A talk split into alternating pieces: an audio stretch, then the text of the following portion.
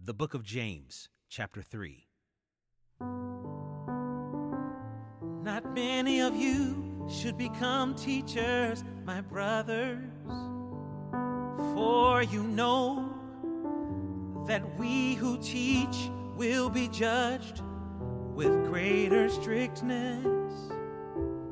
For we all stumble in many ways, and if anyone does not stumble in what he says, he is a perfect man, able also to bridle his whole body. If we put bits into the mouths of horses so that they obey us, guide their whole bodies as well.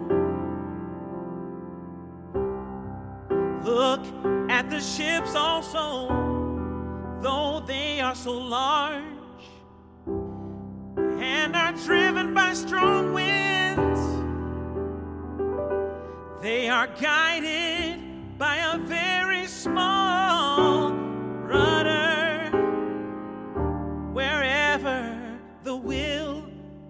the pilot directs. So also the tongue is a small member, yet it boasts of great things. How great a forest is set ablaze by such a small fire, and the tongue is a fire, a world of unrighteousness. Tongue is set among our members, staining the whole body, setting on fire the entire course of life, and set on fire by hell for every kind of beast and bird, of reptile and sea creature can be tamed and has been tamed by mankind, but no human being can tame the tongue. It is a restless evil, full of deadly poison. With it we bless our Lord and Father, and with it we curse people are made in the likeness of God. From the same mouth come blessing and cursing. My brothers, these things ought not to be so. Does a spring pour forth from the same opening, both fresh and salt water? Can a fig tree, my brothers, bear olives, or a grapevine produce figs? Neither can a salt pond yield fresh water. Who is wise and understanding among you? By his good conduct, let him show his works in the meekness of wisdom.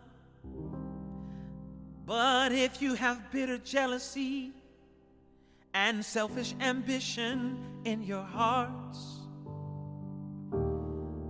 do not boast and be false to the truth.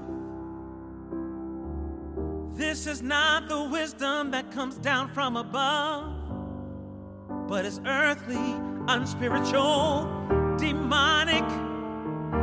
For where jealousy selfish ambition exist, there will be disorder and every vile practice. But the wisdom from above is first pure, then peaceable, gentle, open to reason, full of mercy impartial and sincere, and a harvest of righteousness is sown in peace by those who make peace.